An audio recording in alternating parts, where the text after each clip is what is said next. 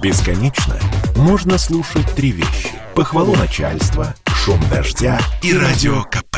Я слушаю радио КП и тебе рекомендую.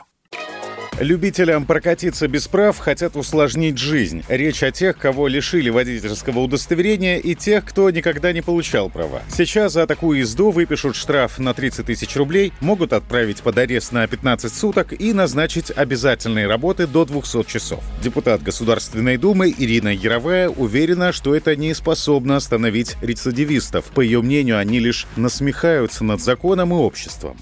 Сегодня такой признак повторности вообще отсутствует, и у нас всегда одинаковая а, планка ответственности, то есть 150 раз не имея права управления ездить и платить один и тот же штраф. И фактически издеваться и над здравым смыслом, и над обществом, и над законом. Предлагаю при повторном управлении установить штраф от 50 до 100 тысяч для тех лиц, которые, будучи лишены права управления и которые уже дважды привлекались к административной ответственности, установить уже уголовную ответственность, то есть мы будем с вами иметь административную преюдицию и фактически три правонарушения до уголовной ответственности.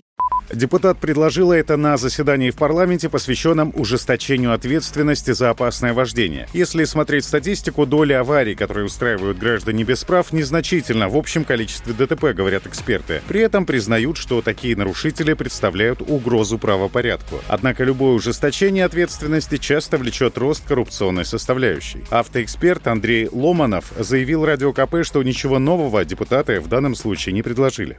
Есть люди, которые лишены водительского удостоверения, но совершенно безболезненно ездят, понимая, что штраф там 50-100 тысяч рублей. Для его бюджета это не удар. Поэтому, мне кажется, не штрафы в этом случае надо повышать, а, безусловно, нужно придумывать сам механизм. Но здесь наши депутаты не готовы, видимо, ничего предложить, поскольку ну, ни одной интересной инициативы да, и какой-то ну, реально действующей схемы на сегодняшний момент ну, лично я не слышал. Возможно, они и есть, но вот, по крайней мере, в общественном доступе их пока не существует существует. Все идет к тому, что опять повысят штрафы и ну, просто увеличить собираемость штрафов, не более того.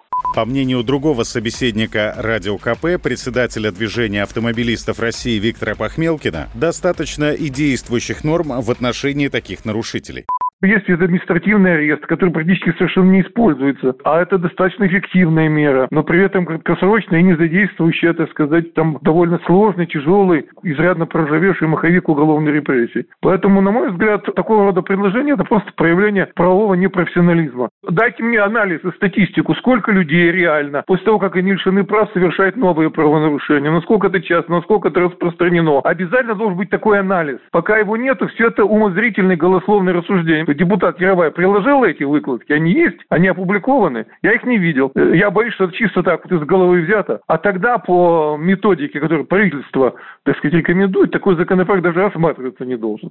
Серьезное наказание за опасное вождение для лишенных прав лихачей появилось в России месяц назад. Оно касается водителей, которые ранее привлекались к уголовной ответственности за неоднократное нарушение правил и были лишены прав. Новый рецидив грозит обернуться им тремя годами лишения свободы. Александр Александр Фадеев, Радио КП.